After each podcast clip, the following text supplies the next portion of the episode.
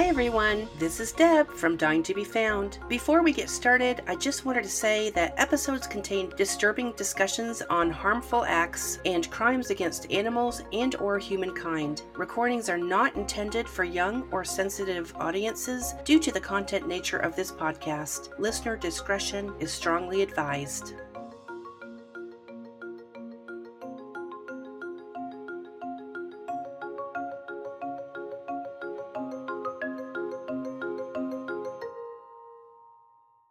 Hi, everyone. I'm Deb, your host from Dying to Be Found True Crime Podcast. Thank you so much for choosing our little indie podcast today. I love to say that this is a family thing, and today my sister Beth is back to listen to Beth What I Say is a spectacular episode on a case that I have never heard before. And you just said the same thing right before we came on. So hang tight. You are really going to want to listen to this. Gosh, Beth, I'm excited to see you. It has been way too long. I think almost all summer. How are you? I'm doing well, thank you. Yes, it's been a heck of a long time. It has. So I know you've been really busy. I appreciate you being here today. You are my family. I always love to catch up with you. But before I get started, I just wanted to talk about growing up in Canada for just a moment. I want to say, from what I remember living there, did we have a pretty big United States influence in our lives? I feel like we did. We did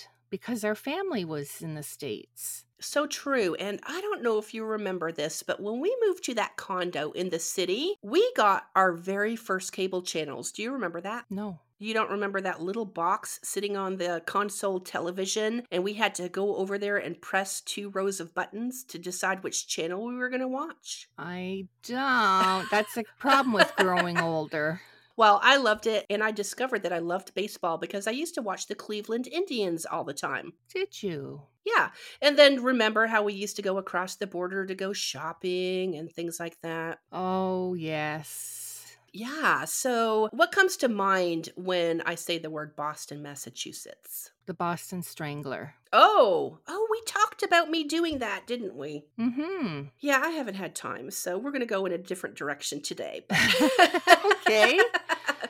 I Boston is a city I've always wanted to see, and New York and Chicago. Yes. Now, I've been to Chicago. Oh, I've been to New York a dozen times. I love that city. It's everything that you see on TV with the big Oh. Times Square. Oh, we need to take a trip there. We do. We need to meet there. Let's do it. Stop talking about it. Let's do it. That would be cool. Okay. So, when I think of Boston, believe it or not, I think of Cheers. Did you ever watch that show? Yes, I sure did. Yeah, it's like an old town and it's just a really cool city. I would love to go there. That's on my bucket list. And today we are going to take a trip to Boston. Great. And it doesn't even costing me anything. well, I don't think that you're going to like this trip because we are unfortunately we're going to be talking about a string of murders that occurred back in the 1870s. So, hang tight, buckle up. 1870s. Wonderful. yes, I know that you like your old stories, and I guess that's the Victorian era. Mm-hmm. I wanted to give a little bit of a disclaimer here before we get started. Yes, we are true crime, but I do want to let our listeners know that there are children involved today. And I am going to try to stay away from anything graphic, but just know ahead of time, I will give you warning when I do have to talk about a couple things that, oh goodness, Beth, before we even started recording today, I was telling you how I really try not to be very graphic in what I talk about. But for the purpose of today's conversation, there may be one or two things that I talk about that I will just warn our listeners ahead of time that you might want to skip ahead for just a couple minutes. Sounds good. Back in the 1870s, children between the ages of three and nine were being tortured and disfigured with pins, knives, wood blanks, anything, you name it. And when I say wood blank, it's just think of a flat wood that would be used like a baseball bat of sorts. Oh, And all this was happening in the metropolitan area. And of course, back in the 1870s, there was no metropolitan area, but it was happening around the Boston areas of Chelsea, Dorchester, and Jamaica. So I'm going to go ahead and tell you up front who the perpetrator was here. His name is Jesse Pomeroy. He was a young lad from the Chelsea area who he was soon discovered to be the assailant of these victims. And Beth, when I say a young lad, I mean that Jesse went on his crime spree between the ages of 12 and 14. That is so young. My gosh. Very young. He is the youngest serial killer ever to be recorded in history. So he was killing people at 12 years old? He was. Oh, He was, which I'm going to get into in just a little bit. I wanted to start off, though, by giving you a little bit of Jesse's background. He was born on November 29th, 1859, and grew up in a very small town called Chelsea, which is east of Boston, Massachusetts. He was born with a defect on his right eye, which, to my understanding, Beth, I don't think he was blind, but his eye looked like a white marble. That's how some people described it. And he definitely had a very distinct feature that really could not go unnoticed. What do you know about children who have defects? oh, they get teased terribly. Absolutely. And unfortunately, Jesse did succumb to that. He was ridiculed not only by other children at school, but by his own father. Oh, You know, when I when I was putting this story together, Beth, I kind of get that because I don't know if you remember how chapped my lips used to get when I was a kid. oh, you were teased relentlessly by family. I sure was. And uh, you know what? I will say this nobody at school ever teased me. But yes, family members did. And that kind of sticks with me. So I can understand the feeling behind all that. And I will say this your daughter has done a study on chapstick and how it can be addictive, right? Right. That was one thing that mom always said is that you're going to get addicted to that. So she never allowed me to put chapstick on my lips Oh, and that's why they got as bad as they did. And if anybody, you know, if any of our listeners want to know what that looks like, it's just basically just a red rash around the mouth because when you lick your lips, you think you're moistening them, but you're not. It's just making them drier. So in the winter months, I always had to deal with that. And I'm telling you now, to this day, you will always find chapstick on me. Probably six little tubes. I have it in my bedside table. I put Vaseline on my lips before I go to bed. oh. Yeah, I just do all that. And uh, it's funny because just like two weeks ago at work, I heard somebody say, Hey man, do you have chapstick? Guess what? I did. He wasn't even asking me, but I was like, I heard him say it. I said, I got you. I got you. I got some chapstick. And I think it was like a flavored cocoa. I was like, hope you don't mind flavored cocoa, but here you go. And I was like, I don't even need it back. All right. Now, besides the constant verbal abuse sustained by his father, Jesse also endured regular beatings from him with a horsewhip or a leather belt. Some of the articles that I read said that Mr. Pomeroy was an alcoholic, and I think, Beth, you probably know how liquor can alter somebody's mood. yes, for sure. Jesse's defense mechanisms quickly set in, and he began to isolate himself from pretty much everyone at a young age. Mm-hmm. Now, the problem here is that around the age of 12, despite the amount of bullying that he endured, Jesse became a bully himself. So, who do you think he targeted? My guess is family.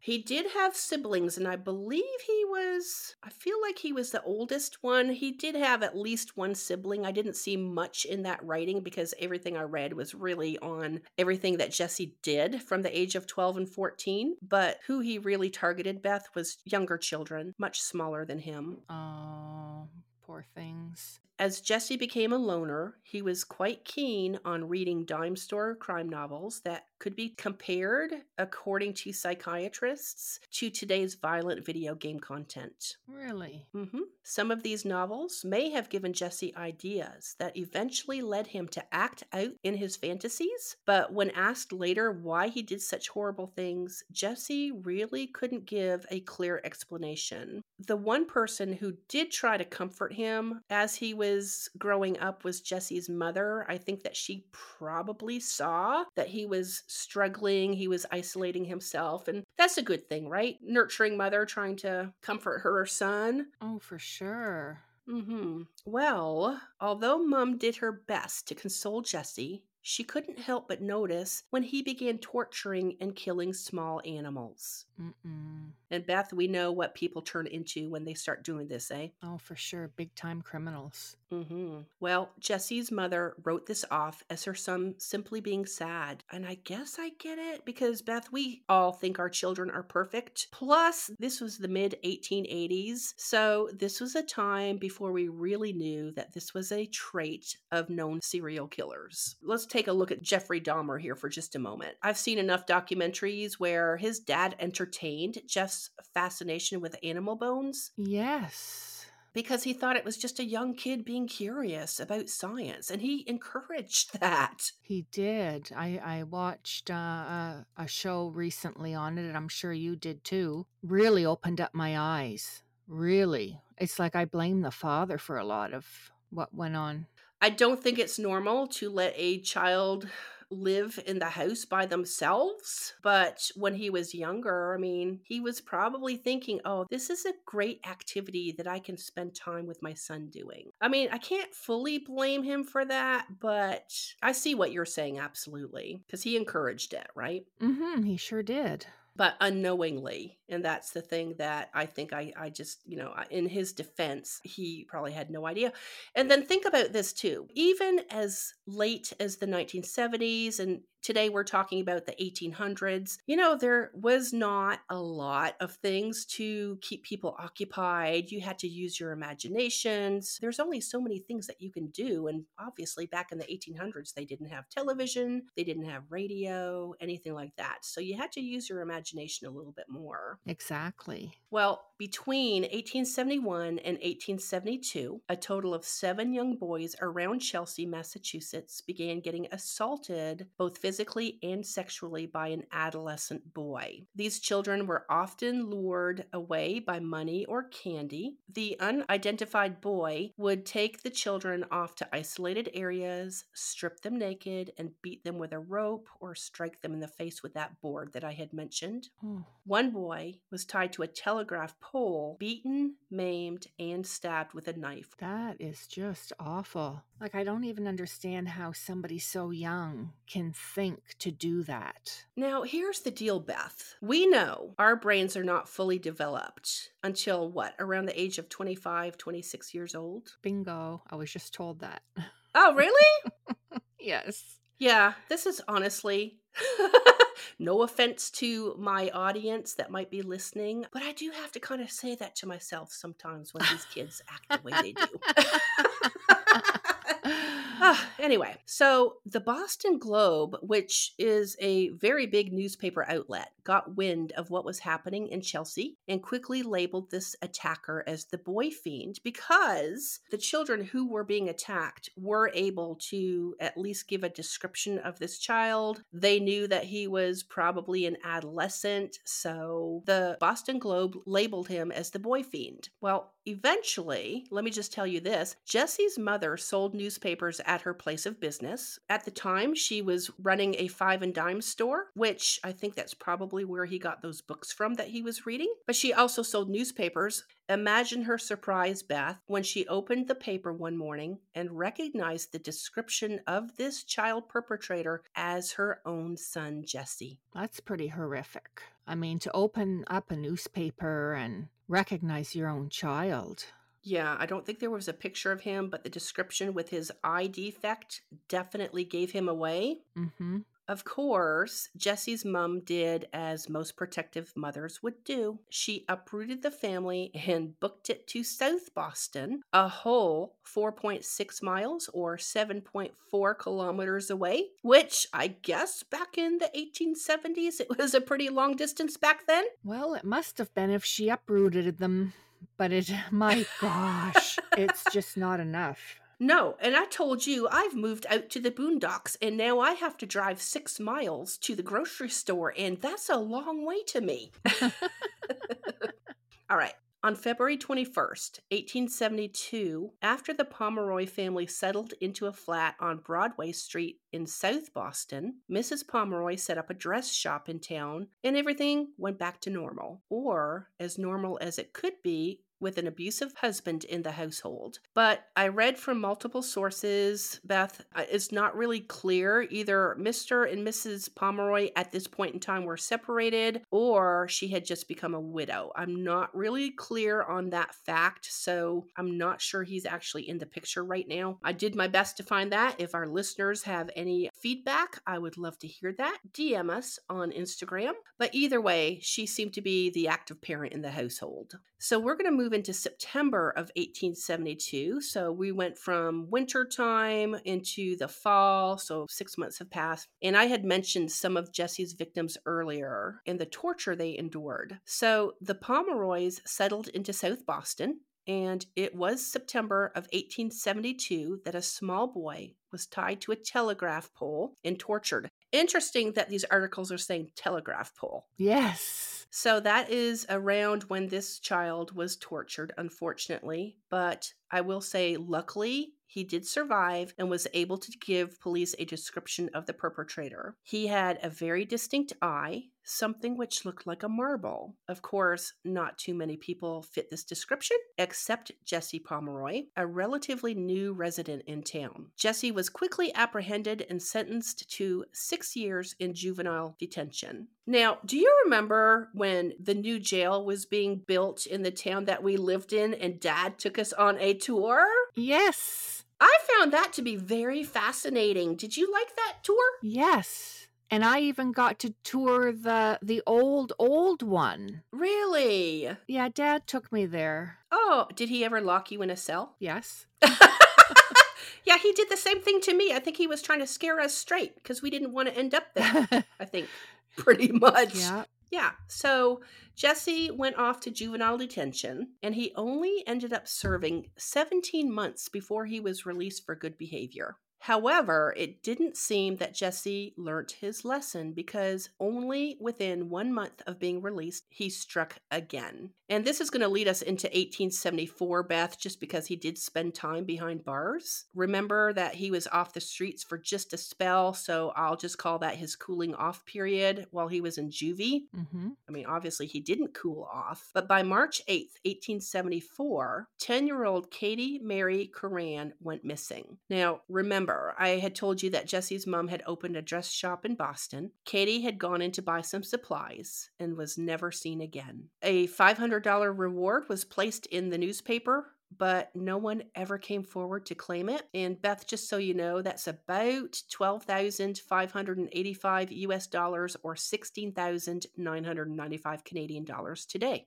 That's a lot of money. It truly is. On April 22nd, 1874, two boys set out to play at the beach in South Boston for the day. They had plans of going clamming. I just told you, kids use your imagination. Have you ever gone clamming? Yes, when I lived on PEI. Oh, did you catch clams? I did, but you had to be careful because their razor clams would uh, give you cuts, very like a paper cut. Oh. You just dig them with your hands, or the right way to do it is to get with a shovel, but we just used to do it with the hands. And then you'd have a little steamed clam dinner? Mm-hmm. Oh, that's amazing. Well, the boys miscalculated the tide waters and found it impossible to catch clams that day. So instead, they did as kids do. They were using their imagination and they decided to go exploring. What they found, Beth, was quite horrific. Before I continue, Beth, I had mentioned I was going to give a disclaimer that what I'm about to say is graphic and it does include harm to a child. To our listeners, if you want to skip ahead, probably about 15 seconds, you'll get the gist, but you don't have to listen to it. I just wanted to throw that out there. During their explorations, the two boys came across a sweet little four year old boy named Horace Millen. He was lying dead in a muddy, marshy ditch. Oh. Horace had been stabbed 31 times all over his entire body. Plus, it appeared that somebody had attempted to set him on fire. Dear Lord.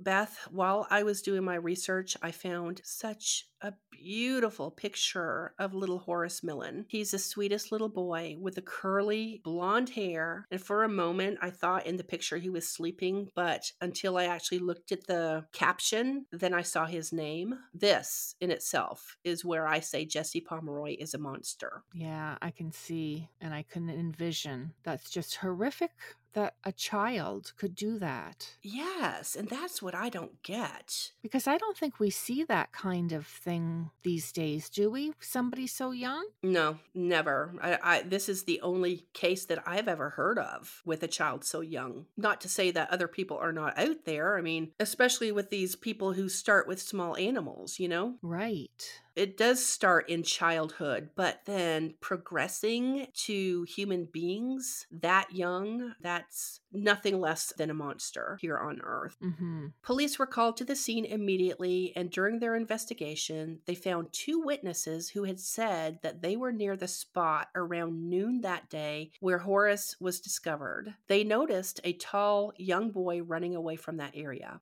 Jesse was quickly arrested. He was wearing the same clothes that he had on when he attacked little Horace. He had blood on his shirt and pants, and his shoes had mud on them from that marsh where footprints were left behind. So they were able to match that up. Well, clearly he does have mental problems because he didn't have the foresight to take care of that clothing instead of, you know, leaving it on. Yeah, and I don't know how much time had passed, but if the boys found Horace very quickly, we have a trail of smoking guns here. but guess what Jesse did? He denied, denied, denied ever hurting anyone. Ridiculous, ridiculous. It is, but here's the thing, Beth. In the next breath, he told police that he couldn't help himself. So that shows you his mentality of a 12 year old. Oh. Actually, at this time, I think he was 14. But still, I mean, around that age, you're still a child. Mm-hmm. Of course, once he was arrested, many people speculated that his abusive upbringing and his constant bullying due to his birth defect were contributing factors to his acting out. What do you think of that? I'm convinced so too. You think so?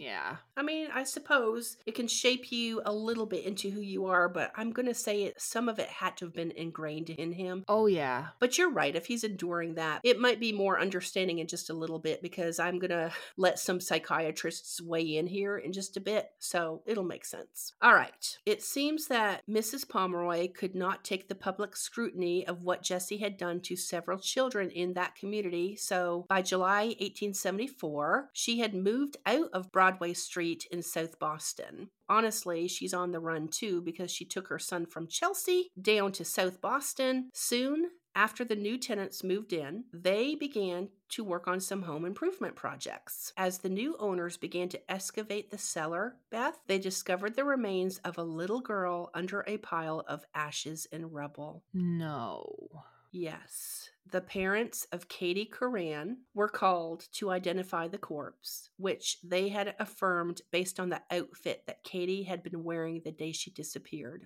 back in March of that same year. Katie had been brutally stabbed to death before Jesse hid her in the cellar. Oh, my.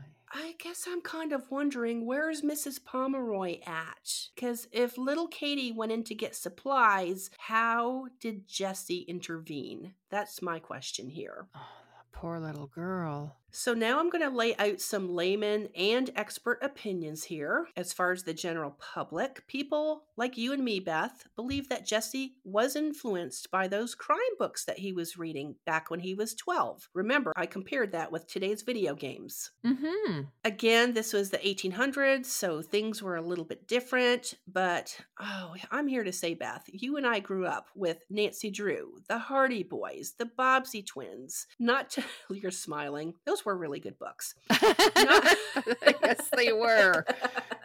Not to mention, those were always turned into TV shows, right? Yes. And look what we're doing now. We're talking true crime, but we're not acting on it. Exactly. Yeah. Okay, so here's another interesting tidbit. The gossip mill surrounding this case suggested that Jesse acquired the taste for blood in utero because his mother had stopped by the local slaughterhouse where her husband worked at the time while she was pregnant with Jesse. Have you heard of such a thing? No, I don't believe in that. I don't believe that either. That makes no sense to me. But it's the 1800s. When voodoo dolls were used. Absolutely. Well, here's another angle. And it actually came from Jesse's own mother. Around the time Jesse was born, remember he was born in 1859, Boston was experiencing a smallpox epidemic that came and went in waves. Beth, I think that you and I can put this into perspective. our listeners can do the same because we can relate with COVID. Yes.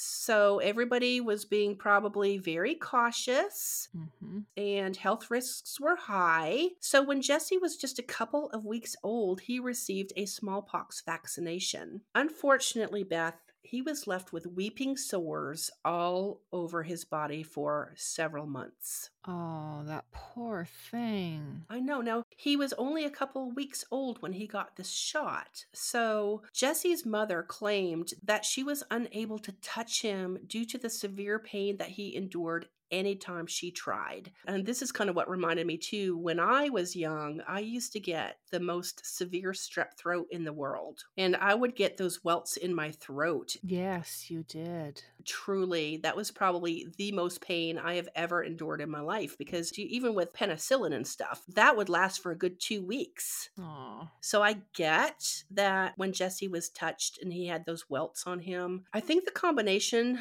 of the effects of that vaccination plus not experiencing a mother's bond could very well have created Jesse's separation and isolation traits since birth. What do you think of that? yeah, I totally agree with that. I do too, 100%, because they say that the mother's bond is extremely important.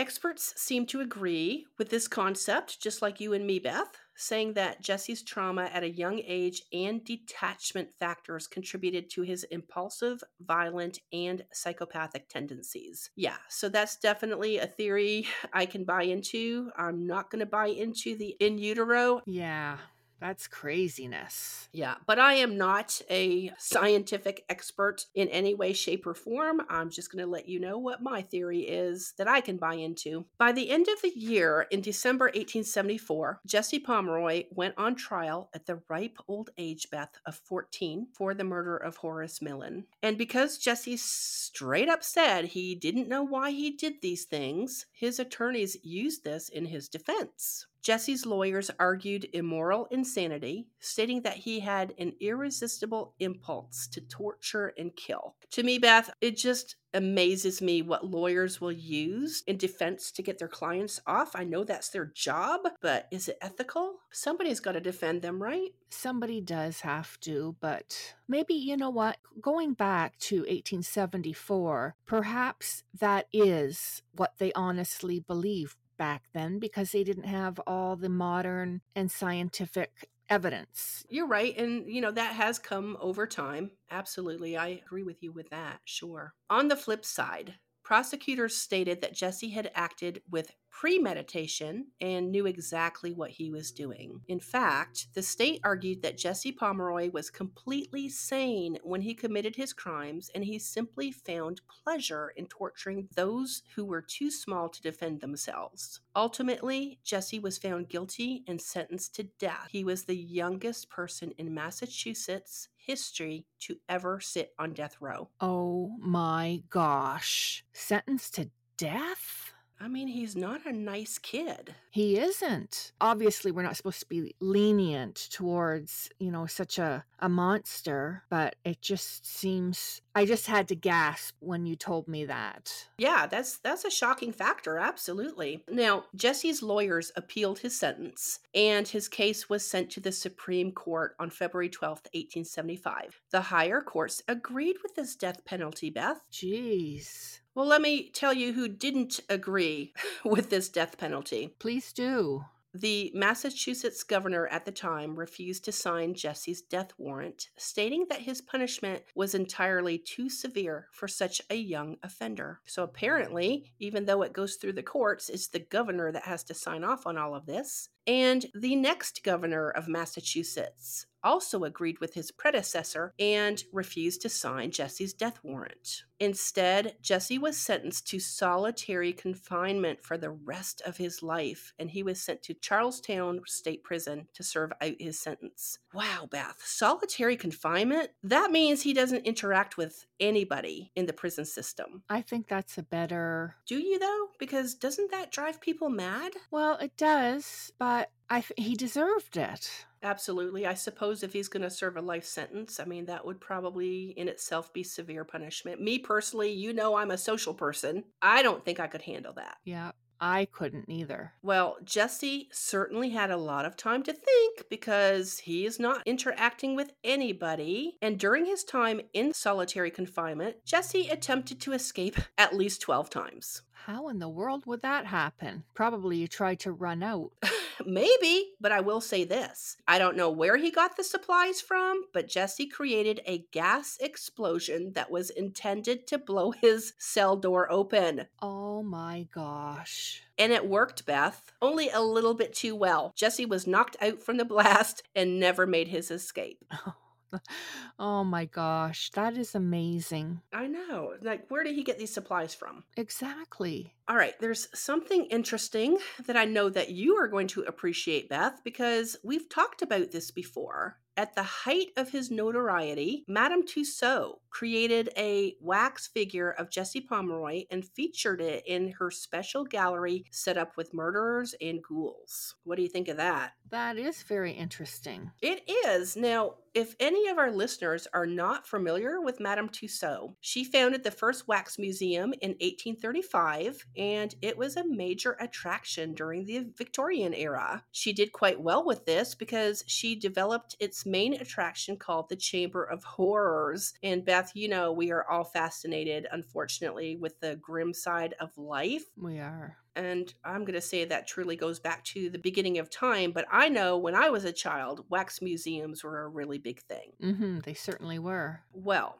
in 1917, at the age of 58, Jesse's solitary confinement was commuted and he was finally placed in the general population in prison, where he appeared to be a model prisoner. After all, Beth, he had spent the majority of his adult life by himself. So, what did he do to take up that time? He began educating himself. Jesse learned six languages and wrote poetry, which was featured during prison talent shows. He even challenged prison officials with his legal rights as a prisoner. Wow. I know. By 1929, when his health began to fail, Jesse was eventually transferred to the Bridgewater Hospital for the criminally insane. During his stay, guards discovered saw blades and other tools in his possession. Obviously, Jesse continued to plot and think. Jesse died in 1932 from a heart attack while he was imprisoned. He was 74 years old. And Beth, that is the story of Jesse Pomeroy, the youngest serial killer on record. Well, thank you for that. That was a very interesting story. I didn't expect to hear anything from a 12 to 14 year old and his antics. Jeez. I know. I, I couldn't believe this when I came across this story. I was like, ooh, I gotta tell Beth this one. Yes, I'm glad you did.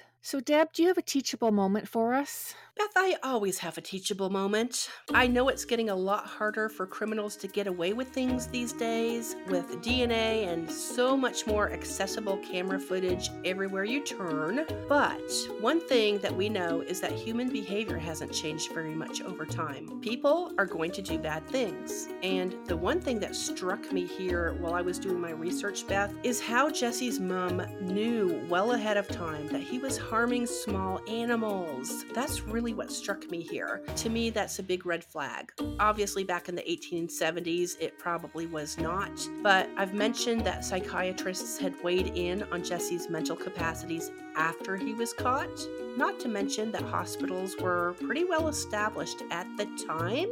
There were definitely resources back during Jesse's era as far as getting help with their mental health and even treatment in hospital facilities. Now, I know that no one wants to believe that their own child is capable of doing the unthinkable, but if something stands out today, like excessive bullying or harming small, helpless animals, it's important to get help because these things just are not normal. And Beth, that's my teachable moment. Well, that was a very good one. Why, thank you. All right. Well, we would love to receive feedback from our listeners on this storyline or any of our other episodes. Be sure to DM us on Instagram and check back with us next Thursday for a new episode of Dying to Be Found. Talk to you soon. And that's a wrap. That is a wrap. Thanks for listening to Dying to Be Found. Before we go, we would love for you to leave a review on your favorite podcast platform. Be sure to follow us on Instagram, Twitter, Facebook, and Pinterest at Dying to Be Found. You can access our website, email, social media, and storyline request form by clicking on our Linktree account found in our show notes. If you like our episodes, consider buying us a coffee at buymeacoffee.com slash dying to be found, spelled just like you see it on our logo. Feel free to message us on Instagram and let us know how we're doing. With that, be sure to check us out every Thursday wherever you get your podcasts. We will talk to you all next week. Bye.